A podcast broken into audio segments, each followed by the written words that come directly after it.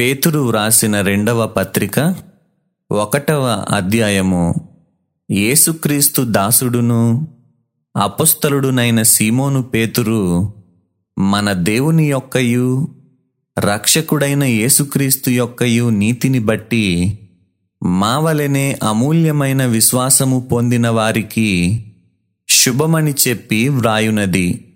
తన మహిమను బట్టియు గుణాతిశయమును బట్టియు మనలను పిలిచిన వాని గూర్చిన అనుభవ జ్ఞాన మూలముగా ఆయన దైవశక్తి జీవమునకును భక్తికిని కావలసిన వాటినన్నిటినీ మనకు దయచేయుచున్నందున దేవుని గూర్చినట్టియు మన ప్రభువైన యేసును గూర్చినట్టియునైన అనుభవ జ్ఞానము వలన మీకు కృపయు సమాధానమును విస్తరించునుగాక.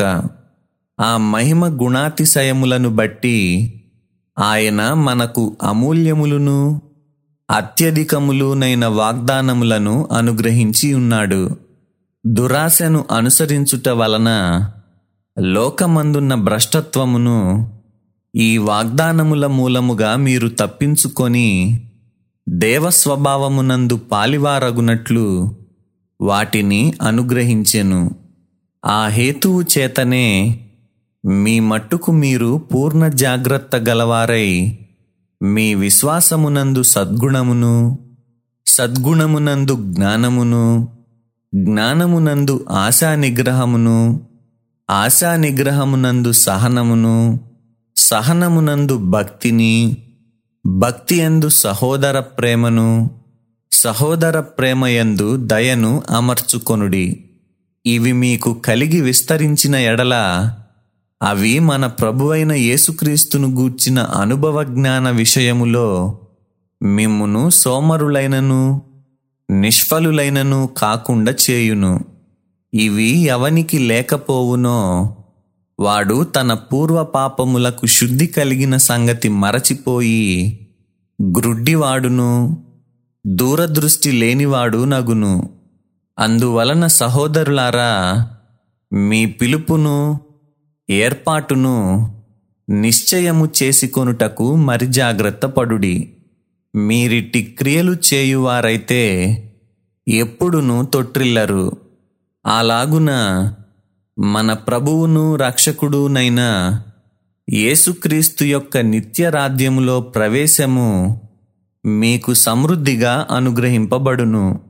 కాబట్టి మీరు ఈ సంగతులను తెలుసుకొని మీరంగీకరించిన సత్యమందు స్థిరపరచబడి ఉన్నను వీటిని గూర్చి ఎల్లప్పుడూ మీకు జ్ఞాపకము చేయుటకు సిద్ధముగా ఉన్నాను. మరియు మన ప్రభువైన యేసుక్రీస్తు నాకు సూచించిన ప్రకారము నా గుడారమును త్వరగా విడిచిపెట్టవలసి వచ్చునని ఎరిగి నేను ఈ గుడారములో ఉన్నంత కాలము ఈ సంగతులను జ్ఞాపకము చేసి మిమ్మును రేపుట న్యాయమని ఎంచుకొనుచున్నాను. నేను మృతి పొందిన తరువాత కూడా మీరు నిత్యము వీటిని జ్ఞాపకము చేసుకొనున్నట్లు జాగ్రత్త చేతును. ఏలయనగా చమత్కారముగా కల్పించిన కథలను అనుసరించి మన ప్రభు అయిన యేసుక్రీస్తు యొక్క శక్తిని ఆయన రాకడను మేము మీకు తెలుపలేదు గాని ఆయన మహాత్యమును మేము కనులారా చూచిన వారమై తెలిపితిమి.